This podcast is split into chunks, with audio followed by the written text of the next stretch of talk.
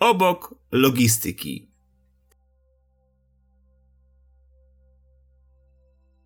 Dzień dobry. Witamy Was z wirtualnego studia Instytutu Logistyki i Magazynowania. Ja nazywam się Bartek Matyja, a wraz ze mną jest dr Piotr Nowak, menadżer innowacji w Instytucie Logistyki i Magazynowania. Dzień dobry, Piotrze. Dzień dobry. W ósmym odcinku podcastu Obok Logistyki porozmawiamy o design thinking, czyli o metodzie twórczego rozwiązywania problemów. Powiedz y, proszę, na czym polega wyjątkowość tej metody i dlaczego warto stosować design thinking w swoich projektach? Design thinking jest e, unikatowym sposobem podejścia do rozwiązywania problemów, które mm, uwzględnia szereg takich podstawowych założeń, z których jedno i być może najważniejsze dotyczy tego, że cała metoda czy proces jest zorientowana na potrzeby użytkownika. Czyli od początku, myśląc o, o design thinking, mówimy o, o konkretnych potrzebach konkretnych użytkowników i angażujemy tych użytkowników w proces. To można powiedzieć, że jest y, takim wyróżnikiem podstawowym. Spośród innych, y, na które y, autorzy tej metody zwracają uwagę, jest taka otwartość na różne możliwe rozwiązania, także otwartość w ogóle na samo formułowanie pytań, ponieważ u podstawy tej metody leży właściwe zadanie pytania też. Także proces zajmuje być może czasami dłuższy czas, natomiast jest to wiele etapów następujących po sobie, z których pierwszy, najważniejszy dotyczy czegoś, co jest w design thinking nazywane empatią, czyli właśnie zorientowania na tę potrzebę użytkownika, o którym powiedziałem, czyli w pewnym sensie obserwacji pewnej rynku, potrzeb i konkretnych użytkowników i, i trochę wejście też w ich buty, można tak powiedzieć. Czyli tak troszeczkę od strony psychologicznej na pierwszym etapie podchodzimy do design thinking? W zasadzie tak, ponieważ e, trzeba tak naprawdę spojrzeć na design thinking jako na próbę znalezienia pewnego miejsca dla innowacji e, na skrzyżowaniu e, trzech takich rzeczy, właśnie tej potrzeby użytkownika. Druga rzecz to jest wykonalność technologiczna, oczywiście rozwiązania, którą gwarantują ci, którzy akurat merytorycznie dany temat, którym się zajmujemy, najlepiej znają. No i także często myślimy jednak o e, biznesowym uzasadnieniu. I, i to uzasadnienie biznesowe nie zawsze, bo czasami rozwiązujemy problemy społeczne, nie nastawiamy się na zysk, ale, ale w przeważającej e, większości przypadków no, też e, kieruje wyborem określonych rozwiązań. Mhm, powiedziałeś Piotrze o tym pierwszym etapie o empatii. Jakie są y, kolejne etapy procesu?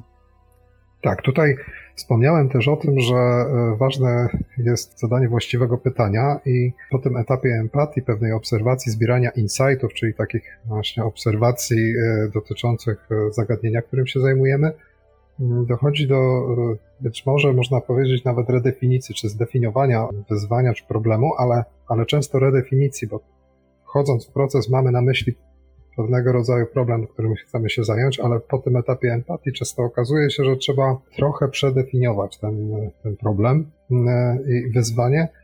Czyli mamy ten drugi etap, czy, czy, czy taki kamień milowy, można powiedzieć, polegający na redefinicji wyzwania, którym chcemy się zająć. I tam definiujemy problem, tak?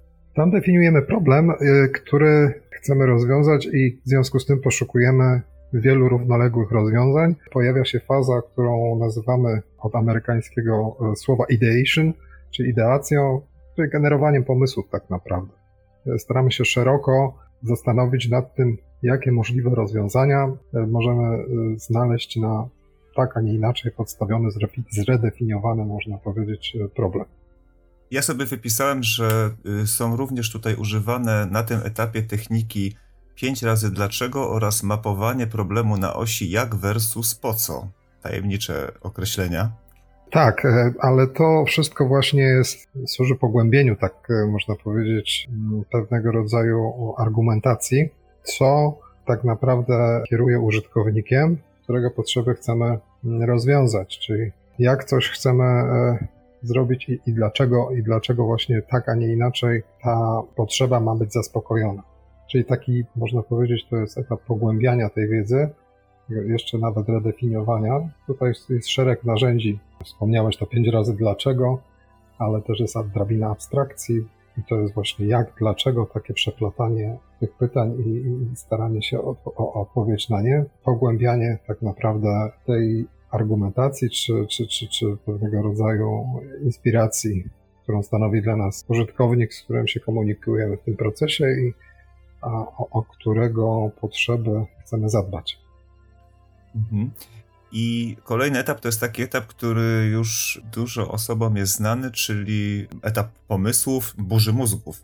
Tak, to tutaj jest jakby świeci, święci triumfy ta, ta, ta fraza i pojęcie burzy mózgów i często jest kojarzone z całym procesem, no, bo to jest też tak często, że, że robiąc burzę mózgów, niektórzy mówią, a to ten design thinking, a tak naprawdę no to jest, burza mózgów jest jednym z narzędzi do wykorzystania właśnie w tej fazie generowania pomysłów ale często właśnie poprzez e, szczególnie ten symbol, jakim stały się kolorowe karteczki, jest e, właśnie kojarzona z całym procesem. I rzeczywiście w sumie dość e, ważny etap i ta funkcja burzy mózgów czy generowania pomysłów stanowi o, o wartości tego, co uzyskujemy z całego procesu. Niemniej nie jest to jedyny etap, jak, jak widzimy. Powiedz Piotrze, czy ten etap, bo na razie jesteśmy w takiej bańce kreacji pomysłu, czy ten etap kończy się jakimś konkretnym już rozwiązaniem? Tak, dążymy do tego, żeby w efekcie tej burzy mózgów uzyskać jedno wybrane rozwiązanie, które dalej będziemy prototypować. Także rzeczywiście e, z wielości pomysłów staramy się później, też są różne metody wyłaniania tych najlepszych, wybrać właśnie to jedno, które na, w tym danym procesie będziemy e, szczegółowiej e, analizować znaczy analizować e, w tym sensie, że będziemy szukali pewnego rodzaju materialnej formy e, lub niematerialnej, ale takiej, która umożliwia interakcję z użytkownikiem, bo o co chodzi? Jest pomysł e, i ten pomysł chcemy uszczegółowić, więc to jest albo prototyp materialny, jeśli mówimy o jakiejś fizycznej rzeczy, ale może się zdarzyć, że projektujemy usługę i wówczas na przykład mamy pewien opis tej usługi, w postaci e, ścieżki klienta, Service Blueprint, to są narzędzia projektowania usług. Niemniej, e, czy to jest materialna rzecz, czy niematerialna usługa, zawsze staramy się uzyskać coś, co będzie umożliwiało interakcję użytkownika z tym naszym pomysłem doszczegółowionym. Czyli ten prototyp to już jest skonkretyzowany pomysł. Tak, dokładnie i całej metodzie chodzi o to, ażeby właśnie ten pomysł stworzyć w miarę szybko, czyli chodzi o to szybkie prototypowanie i on nie musi być doskonały. Po prostu chcemy uzyskać to, z czym możemy szybko wyjść do użytkownika i zapytać go, czy to jest dokładnie to, co jest odpowiedzią na twój problem, który wcześniej zidentyfikowaliśmy. I czy tu przeszedłeś już płynnie do fazy testów? Tak, dokładnie. I w tym momencie, jak już ten test ma miejsce, uzyskujemy feedback, czyli tą informację zwrotną i to często, e, właśnie co jest też charakterystyczną cechą design thinking, jest wstępem do kolejnej iteracji, bo cały proces jest iteracyjny, to znaczy e, z założenia e, nie definiujemy, że w pierwszej próbie jest wszystko idealne. Nie, bo właśnie próbujemy pytając użytkownika i być może powtarzamy cały proces jeszcze raz, gdy okaże się, że jednak coś nie odpowiada jego potrzebom. Czyli to testowanie jest jakby wstępem być może do, do kolejnej iteracji tego procesu. A czasami, jak e, uda się zaspokoić jakby wyobrażenie i potrzeby użytkownika, to na tym testowaniu proces się już kończy i uzyskujemy oczekiwany efekt. Z tego, co się dowiedziałem, ta metoda została wymyślona gdzieś w okolicach lat 60. w Stanach Zjednoczonych.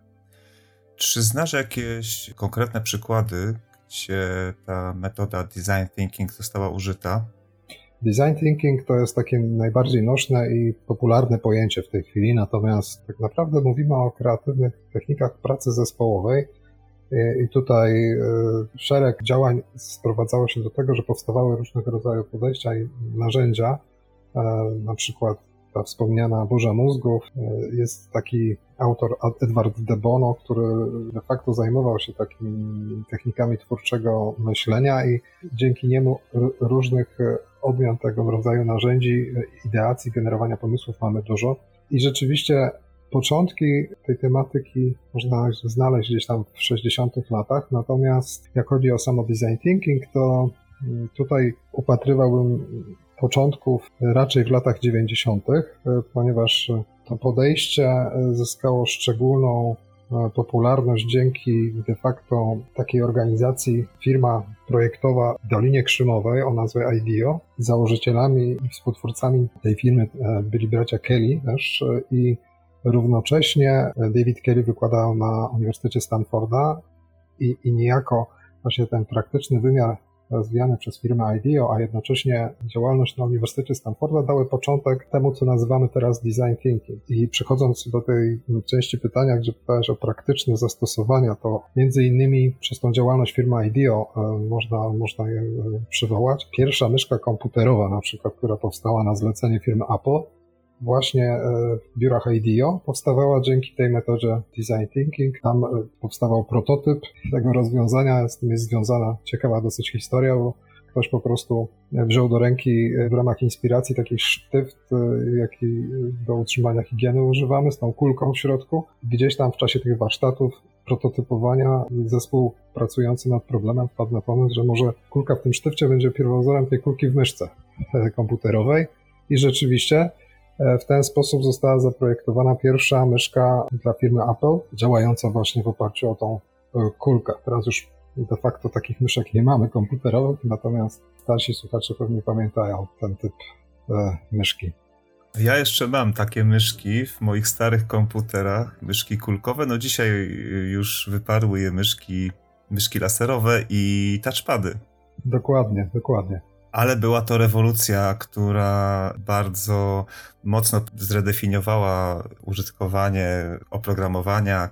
Tak, tej, dzięki tej koncepcji poruszania właśnie kursorem po ekranie, gdzieś tam, e, nie jestem pewien, ale czytając biografię Steve'a Jobsa, właśnie z tego co pamiętam, to, e, to on podpatrzył, że koncept jako taki gdzieś e, w ogóle poruszania się po ekranie kursorem, podpatrzył, będąc na, na stażu w firmie Xerox, no ale jak to Steve Jobs twórczo e, to rozwinął w swoich produktach w czasie pracy kierowania Apple, także e, temu zawdzięczamy te pierwsze myszki.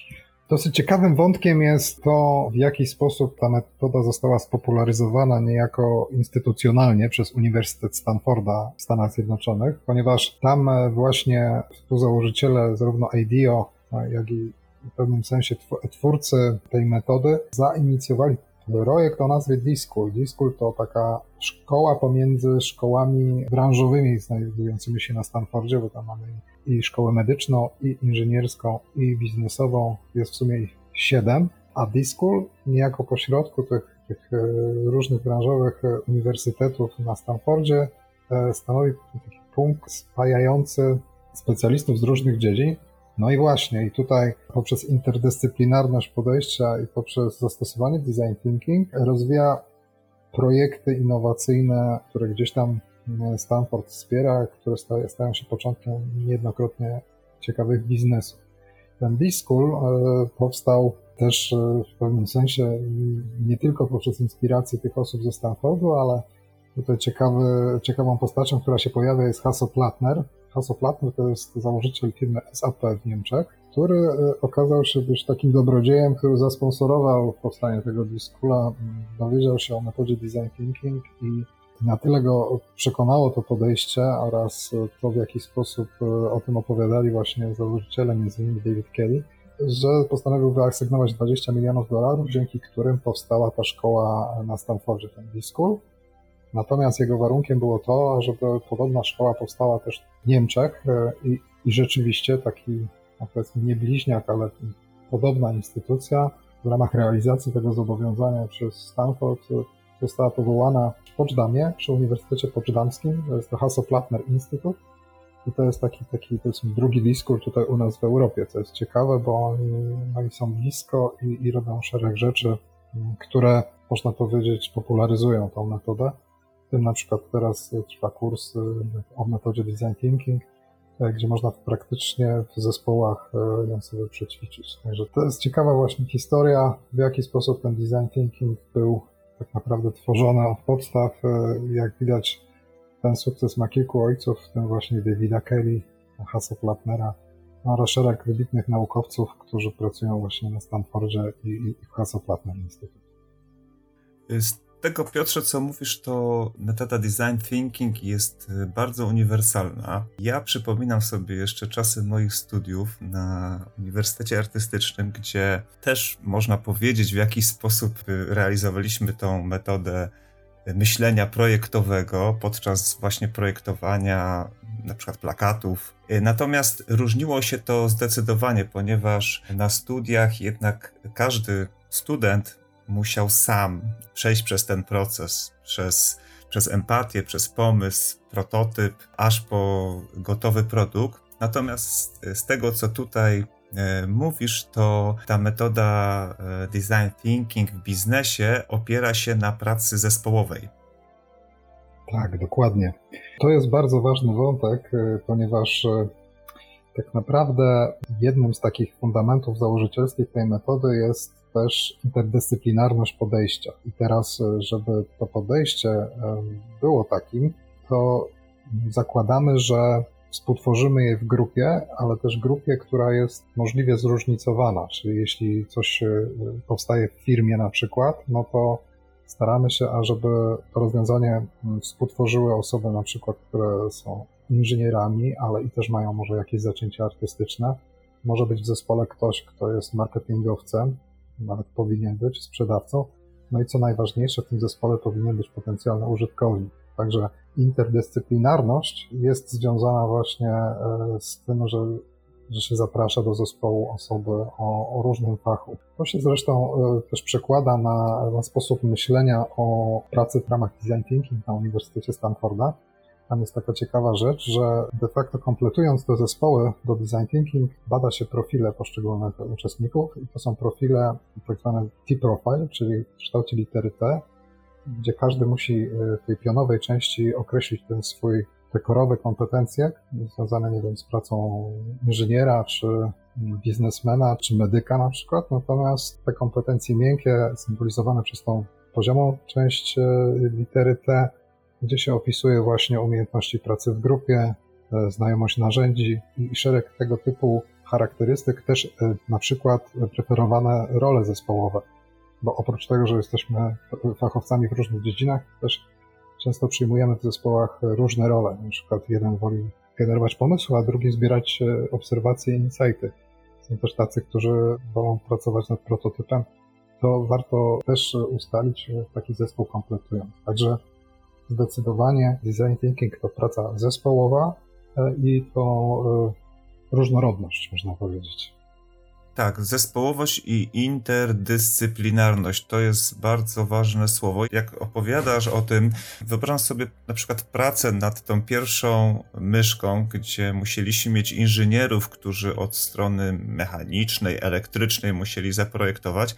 Musieliśmy mieć kogoś od ergonomii, żeby ta myszka odpowiednio w dłoni mogła być bez jakiegoś większego wysiłku używana, trzymana w tej dłoni ale y, musieliśmy mieć też również tego końcowego użytkownika, który y, jeszcze na końcu to przetestuje i powie, co ewentualnie mu się y, w tym produkcie podoba, a co wolałby jednak zmienić. Także bardzo ciekawa, ciekawa metoda. Zachęcamy wszystkich, żeby z niej y, przynajmniej spróbowali skorzystać.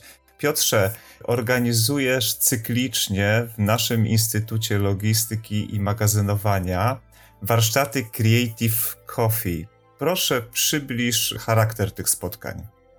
Tak, to e, pewnego rodzaju inicjatywa powstała na bazie obserwacji tego, jak działają duże firmy w Dolinie Krzemowej, gdzie właśnie jest dość duża otwartość w dzieleniu się wiedzą i e, w związku z tym, że to jest, wydaje się, taka podstawa też budowania pewnej kultury innowacyjności, która leży u podstaw design thinking, zdecydowaliśmy się, żeby taki format służący właśnie wymianie wiedzy, informacji, doświadczeń uruchomić u nas e, w Instytucie. To są spotkania, które już odbywają się w tej chwili od niemalże 6 lat, które polegają na tym, że osoba, która chce się podzielić swoją wiedzą w danej dziedzinie dosyć praktycznej, po prostu występuje e, przed publicznością, najczęściej kilkudziesięcioosobową i e, przez pół godziny stara się przekazać pigułce tą wiedzę e, na dany temat, a całe spotkanie kończy się też taką krótką sesją pytań i odpowiedzi. Jak chodzi o tematykę, to tak naprawdę zaczęliśmy rzeczywiście od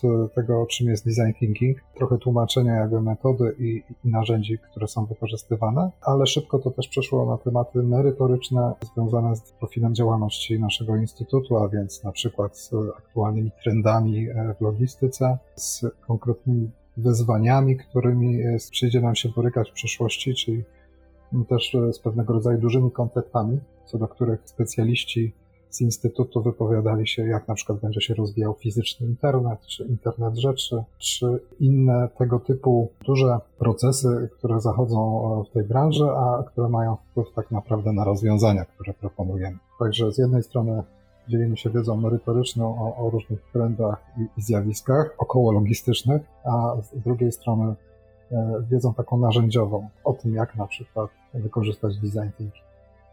Powiedz Piotrze, czy to są spotkania otwarte? Można z zewnątrz w tym spotkaniu uczestniczyć? No niestety nie. Są to spotkania dedykowane pracownikom Instytutu, chociaż teraz e, muszę przyznać, że e, we wspaniały sposób udało się ten zasięg zwiększyć, e, to z uwagi na to, że po prostu Instytut wszedł do sieci Łukasiewicz, w której funkcjonują 33 instytuty.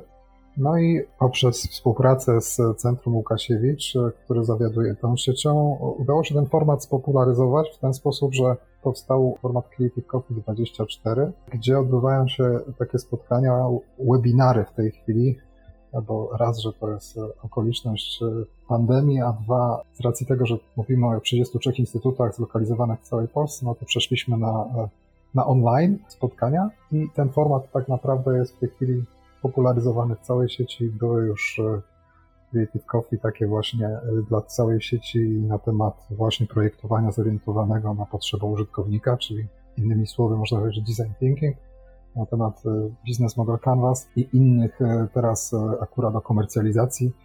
Kilka tematów będziemy poruszać kilka spotkań temu będzie poświęconych. Wychodzimy szerzej, aczkolwiek niestety nie, nie publicznie, ponieważ cały czas jest to dla zamkniętej grupy w tym momencie pracowników e, sieci badawczej Łukasiewicz. Czyli zapraszamy pracowników sieci badawczej Łukaszewicz na Creative Coffee, na webinary, a myślę, że możemy również zachęcić do kontaktu firmy biznesowe z zewnątrz, z Instytutem, z Tobą, jeżeli chciałyby wprowadzić metodę design thinking, jeżeli chciałyby zrealizować jakiś projekt, może projekt logistyczny, to oczywiście Instytut jest y, otwarty na taką współpracę. Zdecydowanie.